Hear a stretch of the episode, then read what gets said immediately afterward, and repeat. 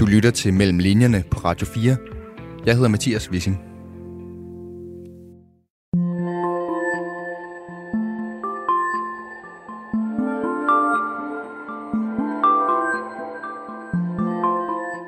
Hvad er det retfærdige samfund? Øh, kunne det nuværende samfund forbedres og blive mere retfærdigt? Er der måske et liv efter døden? Er der en øh, højere øh, kosmisk orden end Gud? Øh, hvad er den gode handling? Hvad er skønhed? Svend Brinkmann spekulerer. Eller snarere, han er tankefuld. Og selvom det kan lyde trist, så er tankefuldheden faktisk en af de ting, han sætter allermest pris på. Altså, det er jo en livsform, øh, et tankefuldt liv. Det er en måde at leve på og være i verden på. Ikke bare som professor, eller radiovært, eller forfatter, men som menneske. Så det er på en måde, den svinger jeg mig højt op på en øh, høj hest, ikke? men den ypperste øh, realisering af den menneskelige naturs øh, potentialer, vi opnår ved den her tænkning. I den her episode af Mellem Linjerne på Radio 4, der er jeg taget hjem til Svend Brinkmann i Randers. Det er jeg for at tale med ham om hans nye bog. I bund og grund, så er bogen jo en invitation til at gøre noget, nemlig tænke sig om, øh, dyrke det, som jeg kalder tankefuldheden. Bogen hedder Tænk til forsvar for et tankefuldt liv, og handler om, hvordan tankefuldhed kan give mennesker en dyb glæde. Du lytter til Mellem Linjerne på Radio 4. Mit navn er Mathias Wissing.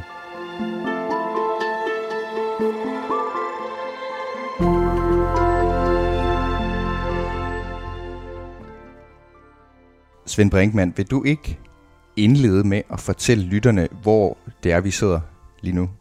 Jo, øhm, vi sidder i min have, vores øh, families have, hvor der er sådan et, øh, et havehus, som jeg har døbt øh, Tænkehus faktisk.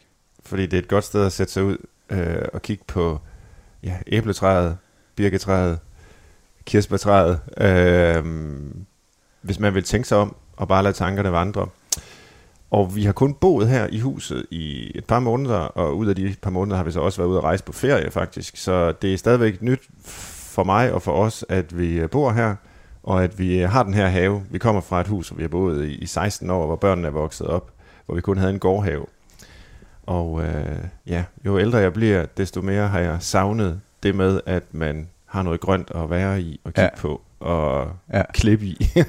og det er jo meget sparsomligt indrettet, dit, uh, dit tænkehus. Der er uh, et par enkelte ting på væggene, sådan en plakat med, med en form for planteliv, og så et plakat med to giraffer. Ellers så er der faktisk ikke så meget andet. Uh, der er jo heller ikke andre øjet hvile vægge, Der er nogle stole, og så er der vinduer. Der er nemlig vinduer hele vejen rundt, bortset lige fra bagvæggen. Ja. Uh, så det er jo meningen, at altså, hvis man nu var ejendomsmaler, ville man nok kalde det et orangeri. det er jo meningen, at lyset skal komme ind, og man selv skal kunne kigge ud. Øhm, men det kan da godt være, at der skal flere ting herind på et Jamen, jeg tænkte, når det er sparsomligt indrettet, er det så for netop at give plads til tanken, eller er det altså for, at, den ikke, at der ikke er alt for mange ting, der kan suge tankerne i en speciel retning?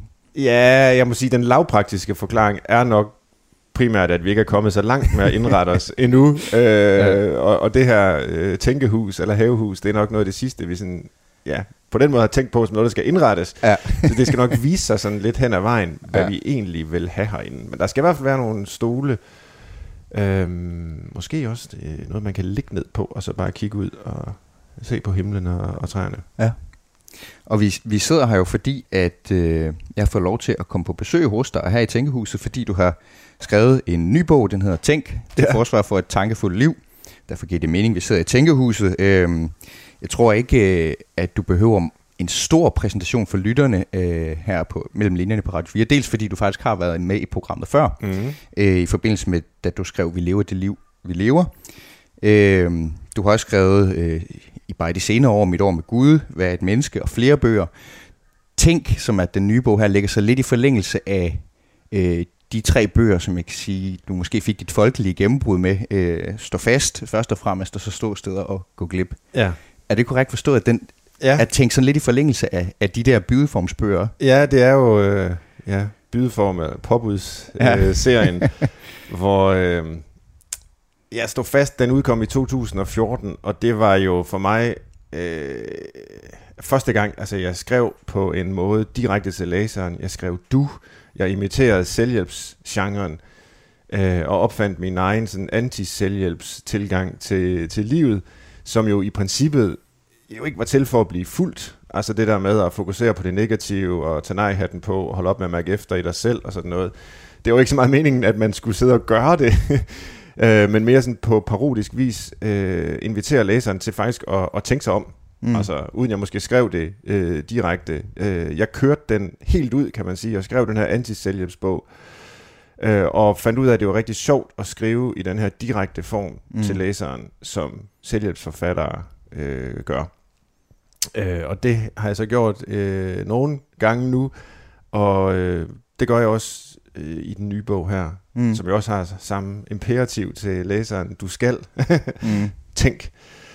Øhm, men men det... på en, synes jeg selv, mere sådan opbyggelig måde. Mm. Altså, hvor det ikke bare handler om øh, at kritisere og øh, bryde noget ned og være negativ. Altså, det, det, det er der også i den, fordi der er øh, forhold i vores verden, mener jeg, som gør det vanskeligt for os at tænke, og dem skal vi jo sådan, kunne rette det kritiske blik mod.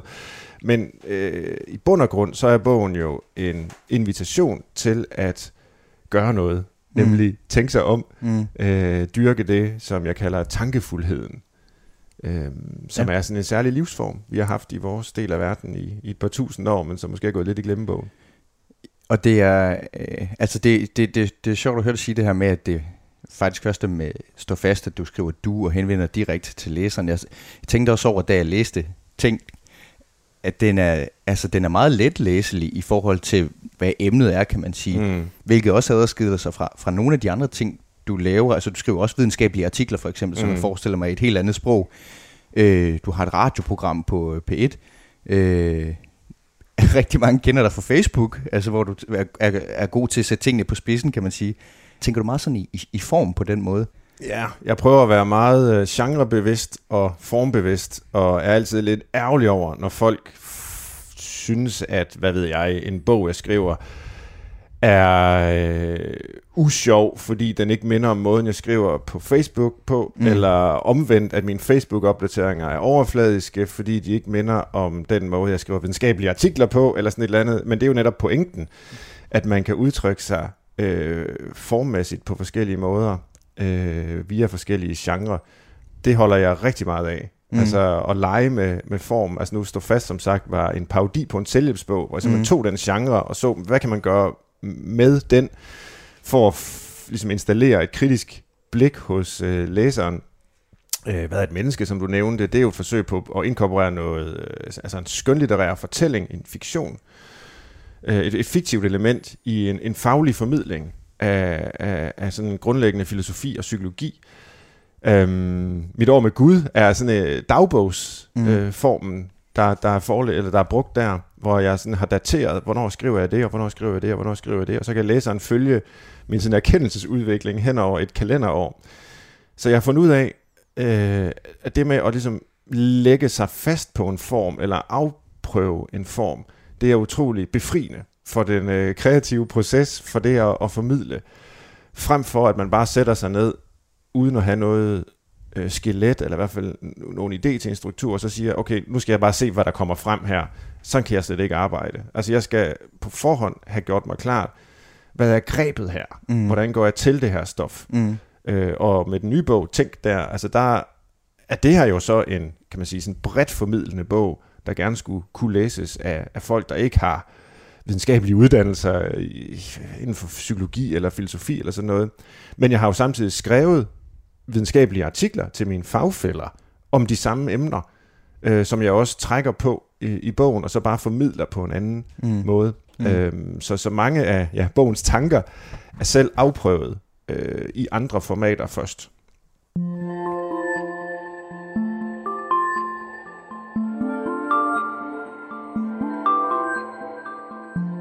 Øh, hvad har været din oprindelige idé til at skrive Tænk? Øh, hvad, har sat den proces i gang?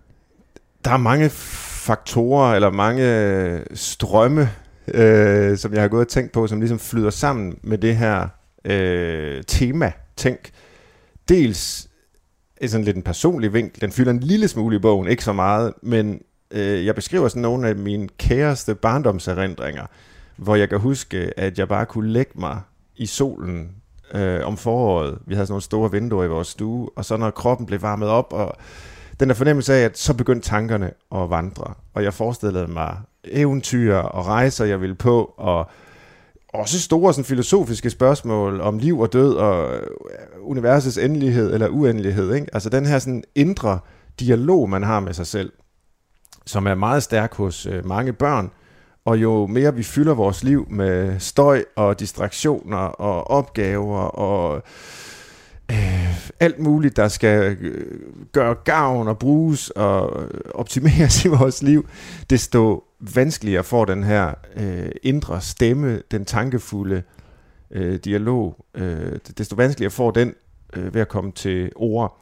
Så jeg vil gerne ligesom genfinde den måde at være i verden på, hvor man øh, tankefuldt lader tankerne vandre. Øh, fordi det, det, det er nogle af de gange, hvor jeg har været, øh, ja, hvis man må bruge et meget fint ord, lykkeligst i mit liv, gladest ja. i mit liv. Ja. Jeg kan også huske øh, som barn, jeg gik nogle gange og talte højt med mig selv. Øh, det der har jeg set flere andre børn, der også gør. Øh, og det var altid flovt, når nogen opdagede det. Der gik sådan en dreng der og, og talte med sig selv. Ja. Men det jeg var i gang med, det var jo bare at tænke højt. Ja. Øh, ja. Og udvide min horisont og skabe noget mening i det, jeg har oplevet som et barn. Ja, som sagt, så tror jeg, at alle børn gør det, men vi holder jo desværre op med det. Ja. Eller gør det i hvert fald mindre ja.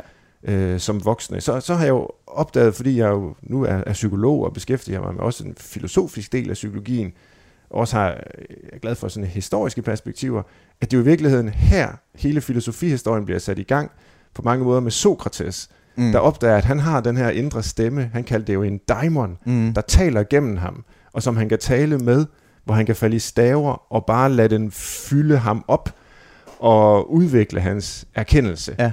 Og øh, det gør den så indad til, men den gør det selvfølgelig også udad til i dialoger med andre, ja. som Platon han så dramatiserede og skrev ned og sådan noget. Ikke?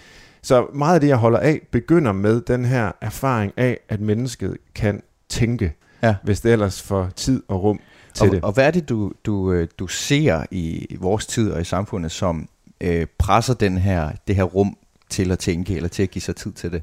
Det er jo dels hastigheden, med hvilket livet øh, kører afsted nu. Øh, det har jeg også beskæftiget mig med i, i andre sammenhæng, andre bøger, men ikke sådan lige med, med henblik på øh, konsekvenserne for tænkningen. Men altså den her form for tankefuldhed, den kræver tid. Altså man kan ikke styre den, eller kontrollere den, eller presse den frem, eller effektivisere den, mm. fordi det netop er noget, der sker med en. Mm. Altså tanker er jo indfald. Det falder en ind.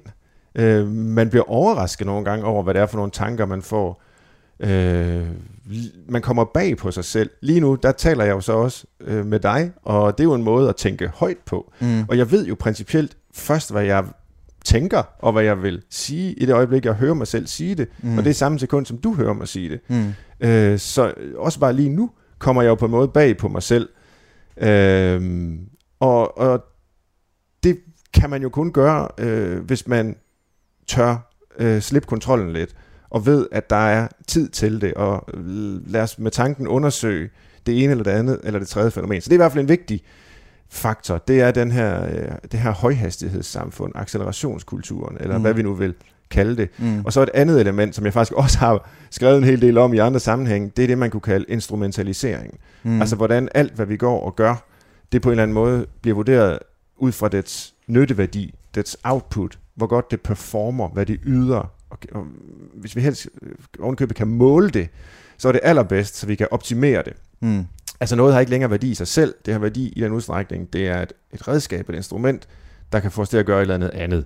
Ultimativt noget, der kan give øh, os konkurrenceevne, eller bruttonational produktforbedring, eller øh, mere individuel lykke, eller sundhed, eller hvad det nu er. Ikke? Altså mm. alle de her ydre mål i forhold til, til det, vi ellers gør. Og det er jo en trussel mod tænkningen. I hvert fald i den tradition, jeg arbejder. Øh, både Sokrates og... Øh, øh, ja, en filosof som Heidegger og hans elev Hannah Arendt, som nok er den, der fylder allermest i bogen, ja. har jo et begreb om tænkning, hvor tænkningen har egen værdi. Ja. Altså vi tænker for tænkningens egen skyld. Ja. I det øjeblik, vi gør den til et instrument for noget andet, så er det ikke længere tænkning i den her egentlige forstand. Så er det måske problemløsning, øh, intelligent aktivitet, og det kan også være meget godt, det, det skal vi jo gøre i vores liv, men det er ikke længere den her eksistensform, som tankefuldheden repræsenterer, og det er den, jeg gerne vil finde øh, tilbage til, og som er truet. Ja, og, og hvad er det for en, for en slags tænkning, som du har tænkt, du gerne vil skrive om i Tænk? øh, fordi at det er jo ikke at tænke, når du, når du snakker om tænkning her, så, så, så øh, tror jeg ikke så meget, det handler om, hvad jeg skal have til aftensmad, eller om jeg mangler at fylde benzin på, eller øh, som det handler om noget mere eksistentielt, ja. eller noget mere noget universelt. Hvad, er det, hvad, hvad menes der med tænkning, og når du skriver til forsvar for et tankefuldt liv, som er, som er øh, hvad kan man sige, undertitlen ja. på, på bogen, hvad, er det så, hvad, hvad menes der så med et tankefuldt liv? Hvad er det, man tænker på ja. i, den måde, i den måde, du har skrevet bogen på? Altså, det er jo en livsform, øh, et tankefuldt liv. Det er en måde at leve på og være i verden på. Og øh, igen kan man gribe tilbage til de gode gamle grækere der, hvor filosofien oprindeligt for 2.500 år siden blev skabt som en livsform. Altså en måde at forvalte sin tilværelse på, hvor man øh, holder af at tænke, hvor man holder af at overveje, hvad er det retfærdige samfund? Øh, kunne det nuværende samfund forbedres og blive mere retfærdigt? Er der måske et liv efter døden? Er der en øh, højere øh, kosmisk orden end Gud? Øh, hvad er den gode handling? Hvad er skønhed? Nu kan vi sidde og kigge ud på natur. Mm. Øh, så går der meget kultiveret natur i haven her, men ikke desto mindre blomster og træer og frugter osv. Øh, hvorfor er det egentlig smukt? Mm. Altså, og så kan man sige, hvad kan man bruge den slags refleksioner til, den slags tanker til? Øh, og svaret ud fra den her tradition, fra, fra Sokrates til, til Arendt, ja, det vil være, at jo, man, en gang imellem kan man så godt bruge den til noget, også til at gå ud og handle og ændre samfundet og skabe bedre liv og mere skønhed og sådan noget. Men i bund og grund, så er den øh, relevant, den her måde at tænke på, fordi den har egen værdi. Ja. Fordi den ikke nødvendigvis behøver at blive brugt, men det overhovedet at have de her refleksioner, er jo det, der adskiller os fra andre levende væsener på den her jord. Hundevalpen, der render rundt der, øh, blomsterne og træerne, de kan ikke forholde sig til de her grundlæggende spørgsmål. Det er kun vi mennesker, der kan det. Ja. Så det er på en måde den, svinger jeg mig højt op på en øh, høj hest, ikke? men den ypperste øh, realisering af den menneskelige naturs øh, potentialer, vi opnår ved den her tænkning. Derfor så er det, ifølge mine helte, Sokrates, Aristoteles og sådan nogen, den fineste livsform for, for mennesker. Der er så også en afledt effekt, hvis man skal tale sådan om det i det, og det er der især, hvis man læser sådan en som Arendt, den her filosof, hun døde i 75, det er det år, jeg er født, øh, og øh, var godt på vej til at fuldende sit mesterværk. Hun skrev mange øh, vigtige bøger, men den her mm. Åndens Liv, og hun var to tredjedel færdig, og det er så blevet udgivet, og nu også oversat til dansk, og der er sådan en kæmpe del i den bog, der handler om, hvad er tænkning. Mm. Øhm, men der står det klart for Arendt, at hvis man ikke evner at tænke som menneske, så kan man ikke handle etisk. Mm. Det er simpelthen fundamentet for, altså vi, vi har jo også ord som betænksomhed, mm. øh, eftertænksomhed. Det at kunne forestille sig, hvordan verden ser ud fra andre menneskers perspektiver, det forudsætter tænkning. Vi er vant til at tænke det som noget følelsesmæssigt og som noget empatisk, øh, noget der forudsætter empati og sådan noget. Det, det gør det også, men det er for Arendt dybt forbundet til tænkningen. Mm. Øh, så helt grundlæggende, og jeg ved godt, det lyder mærkeligt, og jeg stussede også over det, da jeg først begyndte at læse om det, men så hører der til det at være et godt menneske, at man kan tænke. Og det er ikke altså sådan øh, noget, der kræver en høj IQ. Det er ikke det, øh, der menes. Øh, men der menes en villighed til at lytte til andre, og lytte til sin egen indre stemme, øh, fordybe sig i verden, interessere sig for, mm. hvad der foregår, øh, og ikke kun for ens selv og ens egne præferencer og sådan noget. Det er en form for tænkning, mm. øh, hvor man ikke hele tiden spørger, hvad får jeg ud af det? Ja. Hvad kan jeg bruge dig til? Ja. Men, øh, men, men man forestiller sig, hvordan livet er fra den andens perspektiv, ikke som en ja. forudsætning for, at man kan handle ordentligt i forhold til det andet menneske.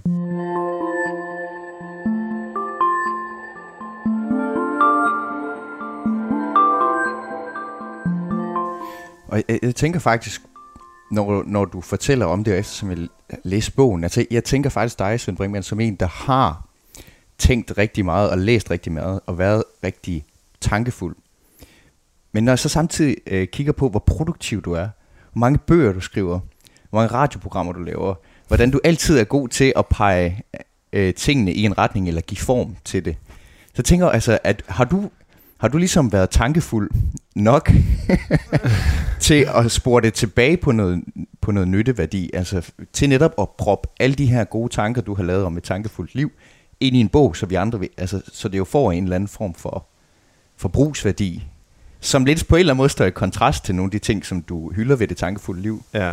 Giver det mening, hvad jeg siger? Det tror jeg. Altså, jeg synes, det er relevant at se øh, selvkritisk på mig, og altså spørge, jamen, praktiserer jeg nu, hvad jeg prædiker? Altså, øh, i og med at jeg laver radio og bøger og underviser mine studerende og vejledere og gør alle de der ting, øh, jamen har jeg så selv tid til tankefuldhed? Og det er bestemt et relevant spørgsmål, og det kan være, at jeg ikke har tilstrækkelig øh, tid til det. Og, men, men der vil jeg alligevel også forsøge med et forsvar, mm. der handler om, og det ligger også i bogen, at jamen det jeg tænker er jo ikke kun, det er det måske også, men det er ikke kun at sidde som Rodins grubleren. Mm. Øh, du ved, den her meget berømte øh, skulptur, øh, Auguste Rodin hedder han vist, hvor, hvor grubleren sidder der med sin knyttede næve på panden foroverbåret, og så tænker han i sådan en helt indadvendt aktivitet, mm. hvor han er helt lukket af fra verden, både sammen. Ja.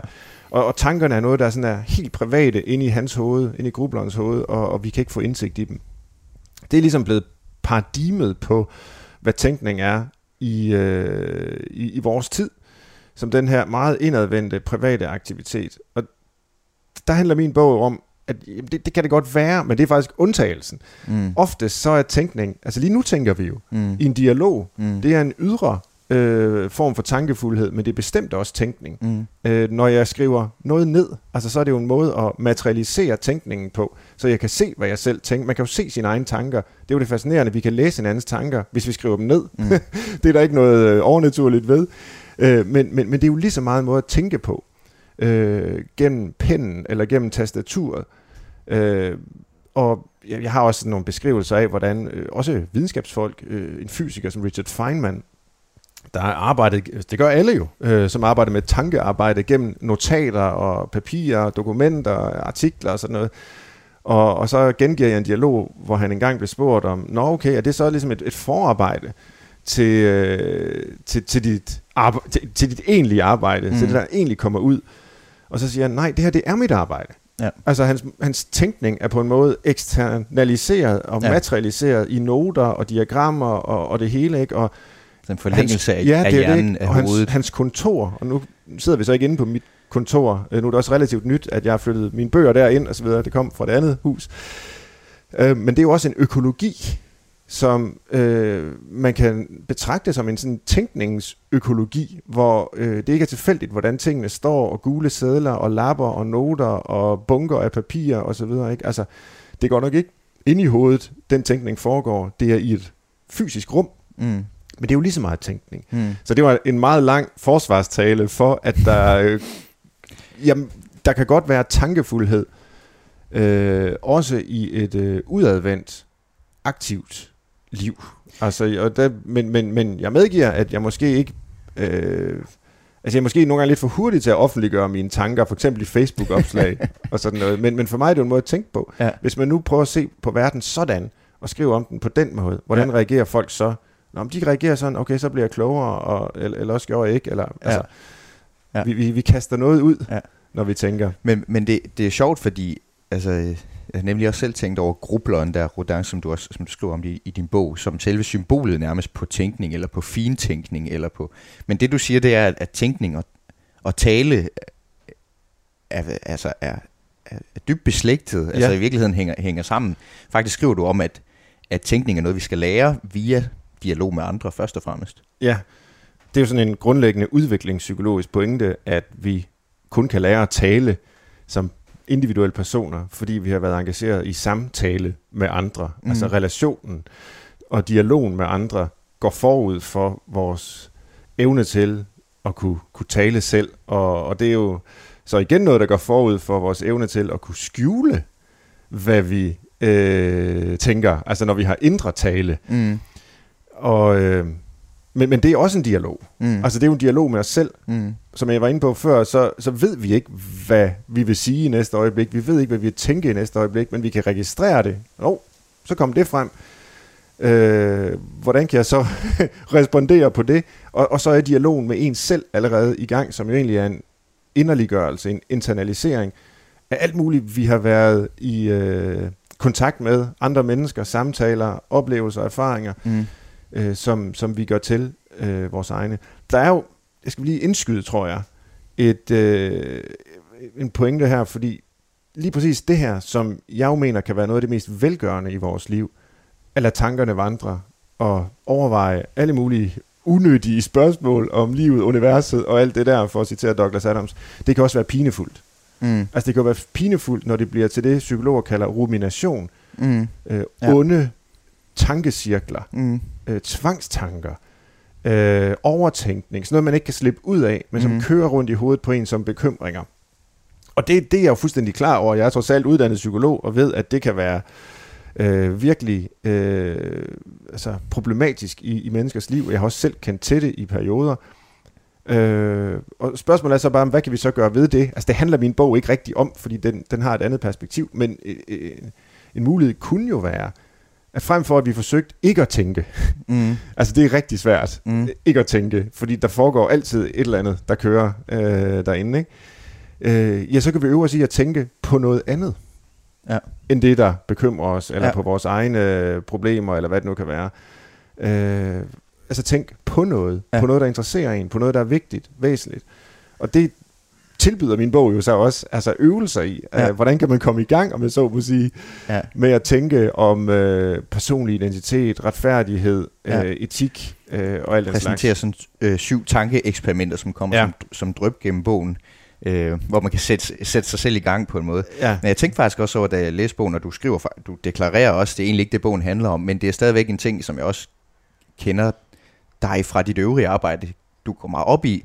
For eksempel unges mistrivsel. Øh, man hører om unge, som netop øh, føler, at de tænker for meget, altså som får tankemylder. hmm. Men der siger du så, at, at en måde, man faktisk vil kunne hjælpe dem på, vil være ved at altså, give retning på det, de tænker over. ja altså, og jeg vil sige, det er ud fra sådan nogle ret common sense-agtige psykologiske betragtninger. Det er ikke noget, jeg har lavet undersøgelser af. Øh, så der skal lige tages det forbehold. Men det, der jeg mener med common sense, det er jo, at vi ved, hvis man for eksempel vil ændre en dårlig vane, øh, at man bider negle, eller man øh, hele tiden går hen i køleskabet og, og spiser noget, og man kommer til at overspise, eller, eller hvad det nu kan være, man har et dårlig vane, så er det rigtig svært at bare bruge sin viljestyrke til ikke at gøre det. Mm. Det er meget nemmere, hvis man erstatter den dårlige vane med en bedre vane. Altså, i stedet for at man bider negle, jamen, så kan man få en eller anden øh, fidget øh, spinner, eller et eller andet, man kan sidde og, og dimse med i sin hånd, ikke? fordi det erstatter det der, øh, som, som neglebidningen åbenbart Ja, øh, udfyldte. Så restløsheden finder Ja. andet ud, output. Ja, eller man kan have nogle øh, revne guld, hvad hedder det, skrællede gulerødder, der står ved siden af køleskabet, som man så tager og, og begynder at spise, ikke? fordi det erstatter det, som det ellers ville have gjort, hvis man gik ind og, og tog pizzaen fra i går i køleskabet. Og så videre, og så videre. Altså det er jo totalt banal psykologi, det her. Men jeg mener, det er lidt på samme måde med, med tænkningen. Altså hvis man overtænker øh, over dårlige ting, øh, bekymrende, ruminerende øh, processer på den måde, øh, så er det rigtig svært bare at stoppe med det. Nå, nu må jeg ikke tænke. Ja, det, det kan man ikke. Mm. Øh, men det vil være meget lettere og bedre, tror jeg, at øh, erstatte den, den, den dårlige tænkning med, med en god tænkning.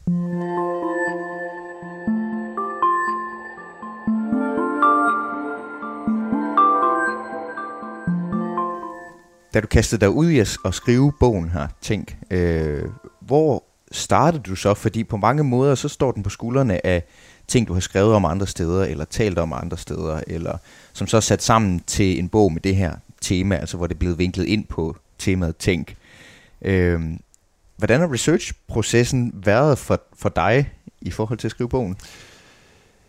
Jamen, det jeg gør, det er, og det altid, når jeg skriver den her slags, det er at læse en hel masse, som andre har skrevet.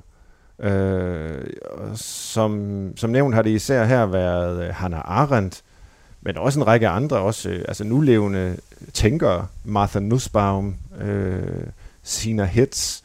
Det har slået mig, at der er langt flere kvindelige øh, forfattere, filosofer, og sådan, end, end, end jeg måske plejer at have. Øh, det, det er jo overhovedet ikke noget, jeg har øh, valgt bevidst, men jeg har tænkt over det efterfølgende, at det er egentlig meget sjovt. Øh, at der er en overvægt, tror jeg, af, af kvindelige øh, forfattere. Men der er selvfølgelig også øh, den her kanon af, af gamle døde filosofer med Heidegger og øh, John Dewey, som har betydet rigtig meget for mig faktisk, øh, og øh, Aristoteles og Sokrates og sådan noget. Ja. Så jeg, jeg læser, hvad, hvad har de skrevet om tænkning? Og så læser jeg selvfølgelig også altså, psykologiske undersøgelser. Altså, det er også, der er virkelig på... Øh, altså, jeg har jo godt nok studeret filosofi, men, men jeg er jo uddannet i psykologi. Mm. Øh, så øh, øh, jeg har også en forpligtelse til at undersøge min egen videnskabelige disciplin, og der er jo simpelthen så meget, man kalder det jo kognitionspsykologi, ja. hele det område, der studerer menneskets erkendelsesevner, vores perception og ikke mindst vores tænkning. Ja. Øhm, og der, der er jo ja, en kæmpe forskning der, jeg også forsøger at, at trække på. Og så sammenholde det med, hvad kan man sige, registreringer af hverdagsfænomener. Det er det, jeg synes er sjovt. Altså lad de her store teorier, store begreber, psykologiske studier osv. stå deres prøve i mødet med helt almindelig hverdagserfaring. Mm. Øh, helt almindelige erindringer, man har. Jeg jo selv inde på, altså det at ligge som lille dreng og bare lade tankerne vandre, eller mm. gå og tale med sig selv. Men det siger psykologien faktisk en hel masse om. Det siger ja. filosofien faktisk en masse om. Øhm, så det, det, det synes jeg er sjovt at, øh, at sammenholde. Ja det meget konkrete øh, med det meget abstrakte. Og hvordan har du så, altså har du så sådan en indsamling af, af ting eller elementer, som du tænker kunne være spændende på de bogen, og, og har du haft en oplevelse af at sige, nu samler det sig virkelig, altså nu kan jeg mærke, at, at hvis ja. jeg samler netop det konkrete abstrakte, eller, eller det han siger med det hun siger, eller har du haft den oplevelse også i forbindelse med at skrive Tænk? Ja, det synes jeg lidt. Altså, der har jo så også været de her forarbejder, hvor jeg tidligere har skrevet om tænkningens øh, forbindelse til dannelse. Mm. Et begreb, jeg har været meget øh, interesseret i, hvor man siger, jamen hvis dannelse er ikke at realisere sig selv som et individ, men som jeg mener, det er at realisere sig som menneske. Altså højnes til humanitet, som Gadamer engang kaldte det, en, en filosof. Og hvis det at tænke, det er ligesom noget af det øh, fineste, øh, humaniteten kan opnå, jamen så er det at blive dannet som menneske intimt forbundet med det at lære at tænke. Mm. Øh, så er der et kapitel om det, ikke også? Mm. Altså tænkning og dannelse. Øh, og så er der mange af de her filosofer, de interesserer sig for øh, tænkningen som øh, en indre del af et vellykket liv, et lykkeligt liv. Øh, så er der et kapitel om tænkning og lykke. Øh, og så er der også et kulturkritisk kapitel om øh, forholdet mellem altså samtiden, og hvorfor det er blevet vanskeligt at tænke, og, og så øh, hvordan vi kan komme i gang med det igen, om jeg så må sige. Så på den måde, så samler der sig altid, når jeg arbejder, eller samler, det er egentlig noget, jeg gerne vil have nogenlunde fastlagt på forhånd. Altså, som sagt, så kan jeg godt lide, at der er den her struktur, eller et greb, som jeg så kan fylde ud. Men, men nogle gange så ændrer det greb sig selvfølgelig også undervejs, når man så går i gang, så der er en sådan vekslen mellem top-down og bottom-up, kan man sige, i arbejdet. Øhm, men, men så gestalter der sig på et tidspunkt sådan et forhåbentlig nogenlunde sammenhængende argument, hvor der både er svar på, øh, jamen, hvad er tænkning? Hvad siger videnskaberne? Og hvad siger filosofien? Øh, hvorfor er den blevet vanskeliggjort? Hvad siger sociologien mm. øh, om det? Øh, og, øh, og hvad kan vi...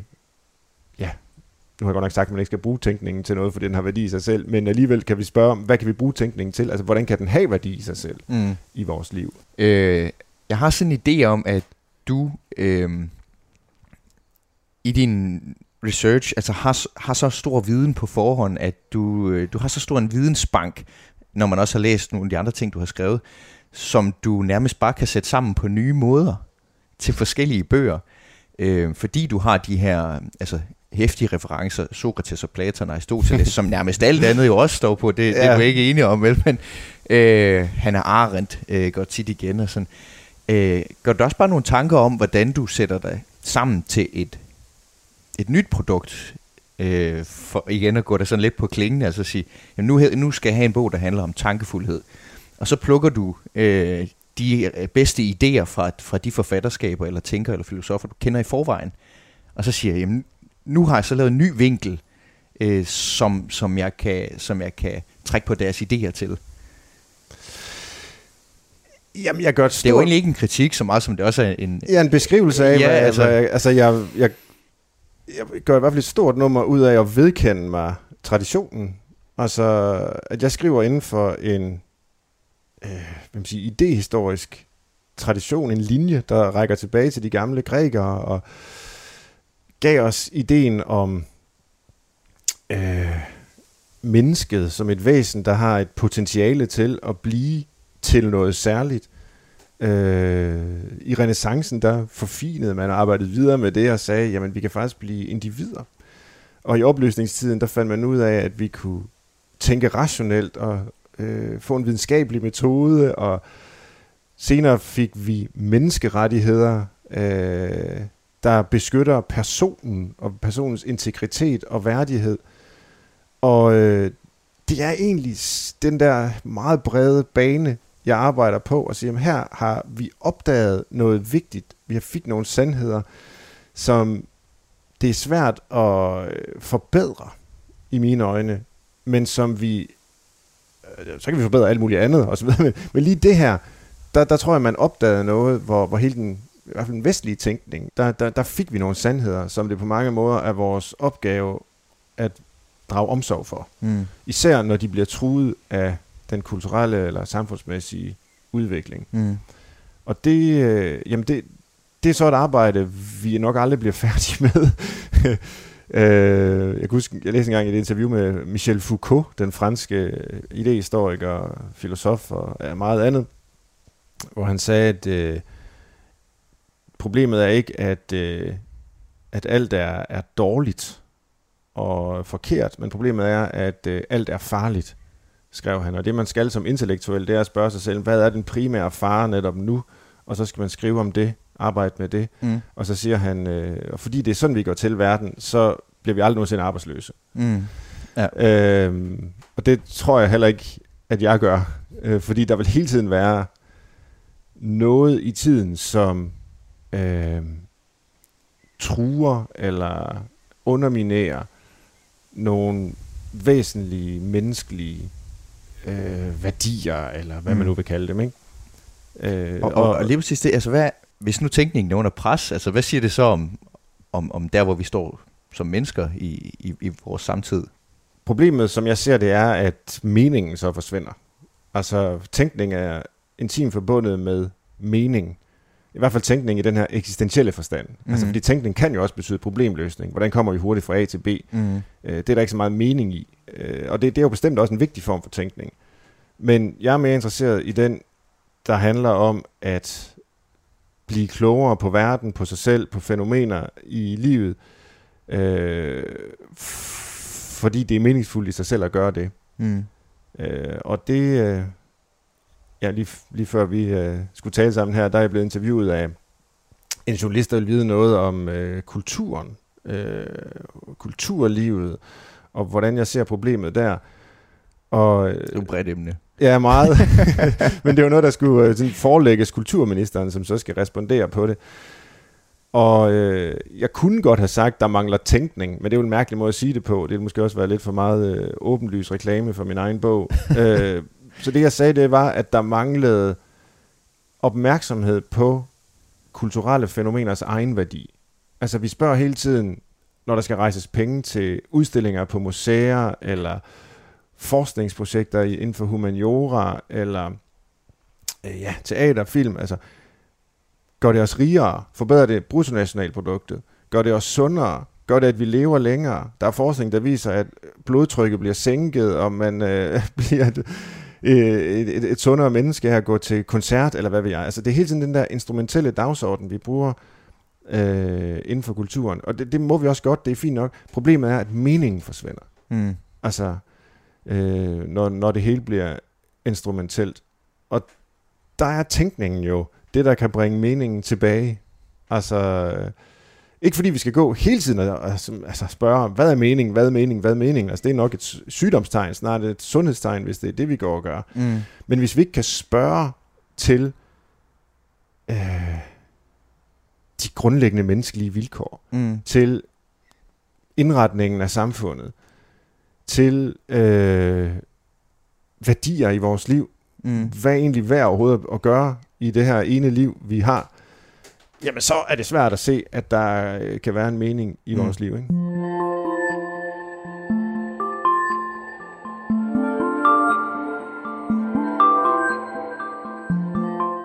Du skriver også om, at tænkning også decideret er det nærmeste, vi kommer lykke.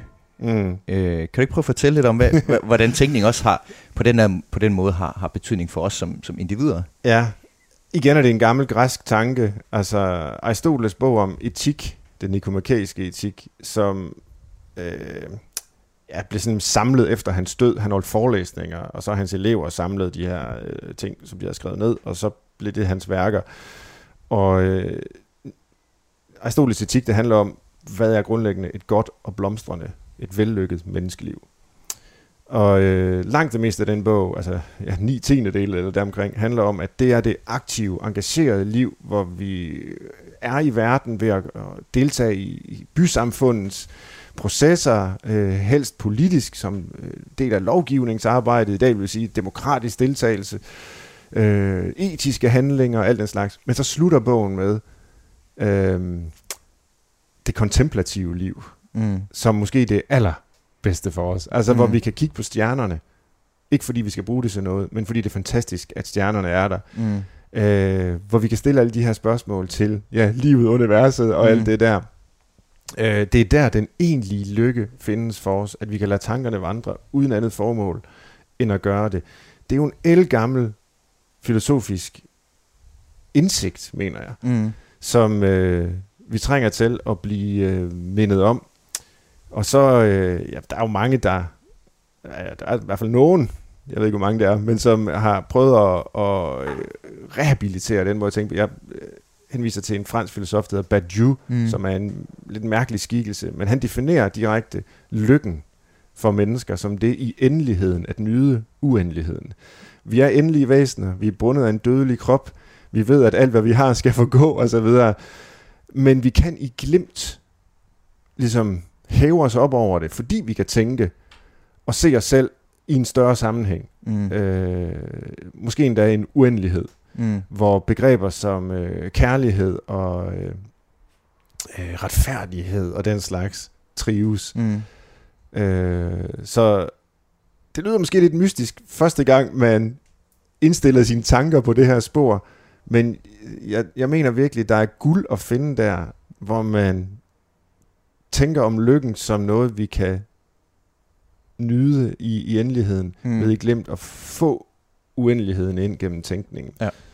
Så på den måde over, altså, overskride sin egen tid, Ja, altså ved, Ja, ved at beskæftige sig med noget, som ikke er låst til ja, det tidspunkt, vi lever på, netop. eller det, og det tidspunkt, også, det tidspunkt i verdenshistorien, vi befinder os i, eller ja, akkurat. Og det er også noget, jeg overvejer i bogen, det altså, her som med. decideret gør os gladere, som Ja. ja. øh, gladere Ja. er et lidt farligt begreb, det ved jeg godt for, for dig og for en psykolog, men altså som, som giver os en lykkefølelse på en eller anden måde. Ja, det kan altså, man godt sige. Ja. Ja. overskride os selv. Ja, altså, jeg er jo lidt optaget af det her med, jamen vi har jo vores tænkning fra andre. Altså det sprog, jeg betjener mig af, har jeg lært af mine forældre, mine lærere, pædagoger, opdrager i det hele taget. Øh, de begreber, jeg har, har en historie, de kommer et sted fra. Jeg kunne være opvokset et andet sted på jorden, og så vil jeg måske have nogle andre idéer om, om verden, og selvfølgelig også et andet sprog osv. Så, videre. så jeg kan jo kun tænke øh, ud fra det historiske perspektiv, jeg er sat i, og det, jeg er blevet givet af, af værktøjer, kan man sige, til at tænke med. Så hvordan kan man på en gang ligesom være et produkt af sine omstændigheder i den forstand, og så samtidig tænke selv? Mm. Altså samtidig ligesom selvstændigt øh, forholde sig også kritisk til de omstændigheder, der har dannet en. Det skal vi jo også kunne. Mm. Det er jo Mm. vigtigt for øh, mennesker i et demokratisk samfund, at vi, kan, vi ved godt, at vi kommer af noget, men vi skal også kunne kritisk forholde os til det, vi er kommet af. Måske kunne det forbedres. Og der er øh, ideen i bogen, at jamen, det kan vi netop ved at hive os lidt væk, altså afselvfølgeliggøre. Det behøvede ikke at være sådan, og vi kan Mm. hive os væk fra det. Altså, vi er jo altid bundet til tid og historie og sådan noget, men vi kan i hvert fald komme på afstand af det og beskue det fra et punkt, fordi vi, vi har tænkningen.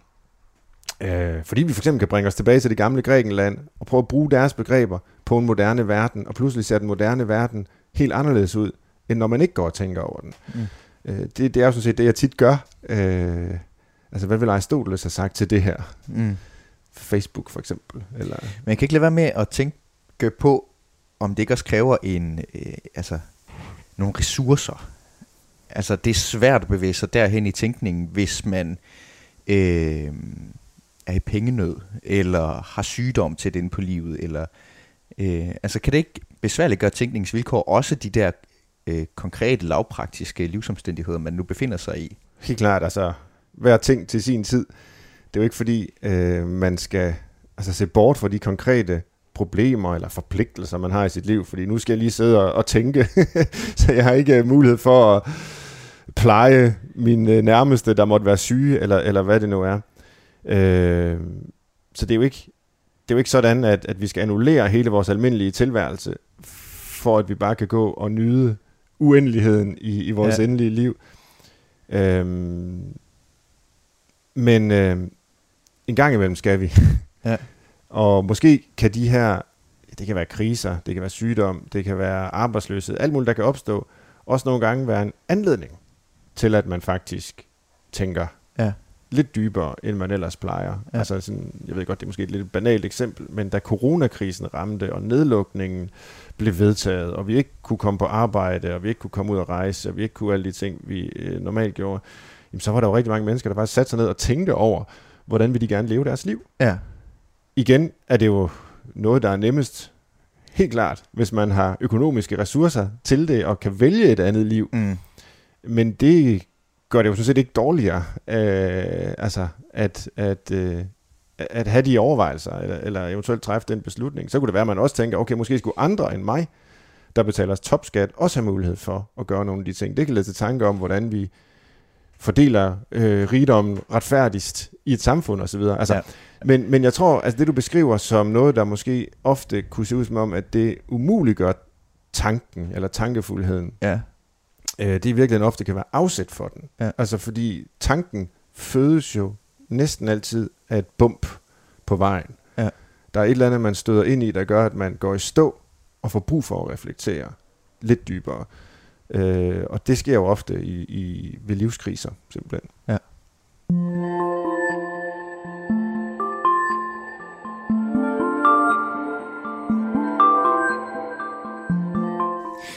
Nu sidder vi jo i øh, dit øh, havehus, Finn Brinkmann, her imellem linjerne på Radio 4, øh, som også er et tænkehus, øh, hvor vi kan sidde og, og vi kan høre øh, vinden i træerne, øh, og din hundevalp sidder og kigger ud i haven. Og, og så er der jo egentlig rum for tankefuldhed, kan man sige, at, bevæge, at slippe, slippe den konkrete tid og bevæge sig ud i nogle af de her uendelighedstanker, man kan gøre sig om kærlighedens væsen og om eksistensen. Men der findes jo også dem, som vil sige, at vi har, tiden er ikke til tankefuldhed, tiden er til handling. Øh, tiden er til forandring af nogle uretfærdigheder eller nogle kriser, der trænger sig på. Øh, og klimakrisen er jo helt konkret noget, som, som alle, øh, de fleste, øh, bekymrer sig over eller bruger energi på. Øh, hvad kan man bruge tankefuldheden til i forhold til de der virkelig påtrængende kriser, som kalder på handling? Øh, som siger, vi, det nytter ikke noget, at vi sidder og tænker over, om hvad der må er det rigtige eller forkerte. Nu skal vi simpelthen have fingeren ud, fordi vi skal, vi skal til at ændre på nogle ting i samfundet her nu. Ja, altså jeg er jo helt med på problematikken, og bekymrer mig også selv meget om ja, alt det økologiske, både klima og biodiversitet. Øhm, men jeg er ikke, hvis jeg må svare lidt polemisk på det, så vil jeg sige, øh, jeg er ikke sikker på, at det bare er mere handling, der skal til. Altså på mange måder, så er den her overophedede, overophedede verden jo blevet så varm på alle mulige måder, fordi vi hele tiden går og handler, fordi vi hele tiden gør, fordi vi hele tiden mm. præsterer. Og så er spørgsmålet, jamen kan vi så gøre noget anderledes, at gøre endnu mere, eller et eller andet, og så løse problemet? Måske løser vi problemet ved ikke at handle. Ja. Altså det betyder ikke, at vi bare skal fortsætte, som det er nu. Nej, vi skal tværtimod gøre mindre, ja. end vi gør nu. Altså der er en så bog, tankefuldheden, den, ja, ja. den er CO2-neutral Lige i sig selv. Hvis vi alle sammen satte os ned på veje, i parker, i huse og lejligheder, på strande, og hvor vi nu end er. I, tænke, i tænkehuse. Øh, og tænkte os om, og tale sammen. Øh, nu er det jo helt utopisk og poppet, det jeg siger, det ved jeg godt. Men så vil vi godt nok ikke udlede ret meget CO2 Nej. Øh, ved den aktivitet. Det er, når vi bevæger os, når vi handler, når vi producerer, at vi udleder Ja. øh, CO2, Ja. for nu at Ja. gøre det meget banalt. Ja. Øh, og der er en, øh, en fin bog i øvrigt, der hedder, øh, den hedder Tænk, nej, den hedder, nu kan jeg ikke huske, om den hedder Tænk mindre, lev mere, eller lev mere, tænk mindre. Ja. Øh, og der er i en af mine kapitler, der vender jeg den om, altså det er en bog, der er skrevet af en, en psykolog, og det er glimrende, det er ligesom en hjælp til dem, der overtænker, og, øh, og, de, og de, de kan få depressioner af at gå og bekymre sig hele tiden, så hvordan stopper de med det? Men der prøver jeg sådan med glimt i øjet at sige, øh, tænk mere, lev mindre, øh, Mm. og vende den titel om, Mm. fordi jeg faktisk tror, at det er løsningen på nogle af vores problemer. Altså vi har bare sådan en, et aktivitetsmindset, Mm. hvor vi tror, at vi kan handle os ud af alting hele tiden. Vi skal gøre, vi skal gøre, vi skal gøre. Det er sådan, vi løser problemerne. Mm. Øh, men rigtig mange problemer løses måske i virkeligheden både øh, psykologisk for den enkelte og kollektivt for vores samfund ved, at vi ikke gør så meget. Mm. At vi tænker os om, i stedet for hele tiden at fylde yderligere handlinger mm. på. Altså vi er jo i forvejen overbebyrdet med ting, vi skal gøre. Måske skal vi bare gøre mindre og tænke mere. Mm. Og skru, Jeg ved skru godt, det er et nemt Ja. svar, og det er jo ikke noget, der vil løse Skru klimakrisen. ned, og det kan, være, det kan være titlen på den Det er næste jo- bidforms... øh, det, er jo, det, er jo rigt, det er jo rigtig dejligt, vi har klimaforskere og ingeniører og alle mulige, der udvikler teknologier, og, og de skal selvfølgelig gøre alt, hvad de kan, ligesom vi alle sammen skal gøre, hvad vi kan. Men det er også rigtig godt, at de og vi tænker os om, Mm. øhm, og ikke bare handler hovedløst. Og hvordan skaber man så, du bruger sådan en lille øh, del af bogen på det, øh, her hen mod slutningen af, udsendelsen, hvordan skaber man så de bedste betingelser for den tankefuldhed, helt konkret? Altså, sætter du dig ud i dit tænkehus, når du sætter dig for at være tankefuld? Øh, eller, eller beder du familien om lige, øh, nu skal du lige have 10 minutter for, til, at- til at være kontemplativ? Eller øh, hvor- hvordan, hvis man nu godt kunne tænke sig rent faktisk at være mere tankefuld, også fordi at det, altså hvis man, hvis man tror på, hvad du skriver, at det også kan være berigende for ens eget liv, ja. at være mere tankefuld. Øh, hvordan går man så i gang med det? Ja, det er jo så der, det bliver nærmest øh, full-blown øh, selvhjælpslitteratur, og, øh, og det må jeg jo så leve Skal med. man have en god stol og et godt hjørne? Og, eller, Det skader i hvert fald ikke. øhm, man skal have noget at tænke med, Ja. er egentlig mit grundlæggende svar. Altså det der med bare at tænke, ja, det kan være, at man er heldig, at der kommer interessante, gode indfald. Øh, men det kan også være, at der bare bliver en masse støj. Øh, det, øh, det må tiden ligesom vise. Men noget at tænke med, det kan være øh, litteratur, man læser. Det kan være samtaler med andre, man har. Det kan være øh, naturen, som man går ud i, bevæger sig igennem. Altså, jeg har ikke tal på, hvor mange af historiens store tænkere, der har anbefalet gåturen, vandreturen, altså kroppens bevægelse gennem et rum, øh, Mm. en by eller et landskab, øh, som afgørende for deres øh, tænkning.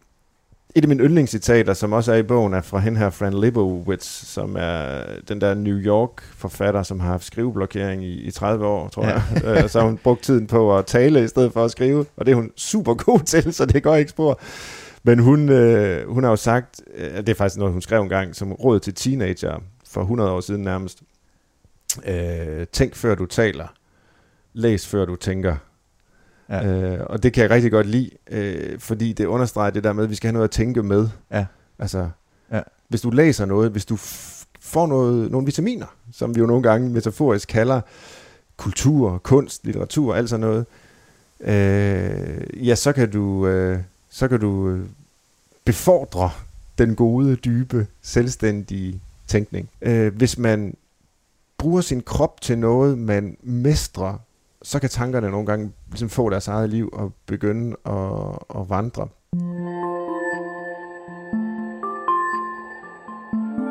Svend Brinkmann, øh, Tænk udkommer den øh, 18. august øh, hos Gyldendal. Øh, og øh, jeg vil sige tusind tak, fordi du øh, har lyst og tid til at være med i øh, Mellem Linjerne her på Radio 4. Tusind tak for, at du kom og besøgte mig.